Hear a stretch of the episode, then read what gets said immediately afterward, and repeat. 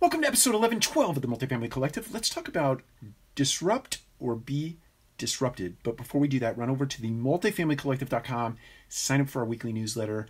We are definitely blowing up the number of subscribers, and we are offering up more and more interesting content on a weekly basis. It comes out once a week on a Friday.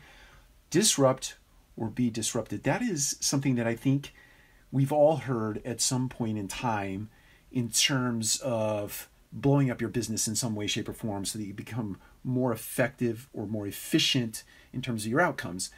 I think sometimes people, sometimes people like myself, tend to think, well, we just got to blow up everything in order to get better outcomes, or we have to blow up monumental things to get better outcomes. Sometimes you just have to disrupt a mindset, right? Let's let's talk about properties that need to get back to the basics or exercise the fundamentals in terms of getting good consumer reviews online. We've all heard the phrase broom clean. What if we disrupted our mindsets to imbue the concept of broom clean, be it breezeways or balconies uh, or landings rather leading up to apartment homes, front doors, light fixtures, tops of fire extinguisher boxes or fire pulls, if you disrupt a mindset that would otherwise be sort of numb when you walk by those things, you don't see the dirt that collects on top of those things over a long bit of time, or even a short bit of time if you live in eastern New Mexico or West Texas or any part of Texas, frankly, where the wind blows a lot.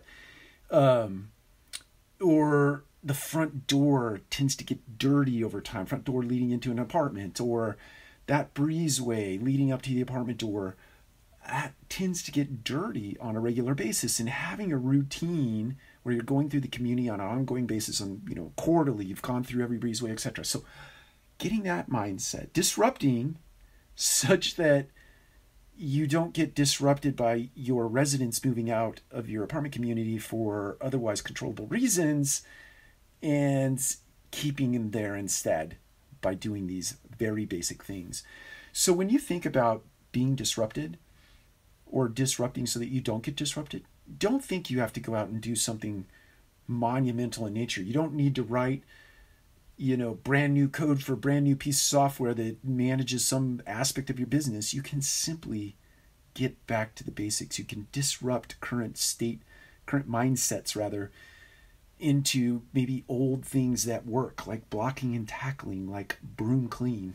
So I encourage you to go out this next week and look for things that are low hanging fruit that you can disrupt, get back to the basics, get back to the broom clean. Take care. We'll talk to you again soon.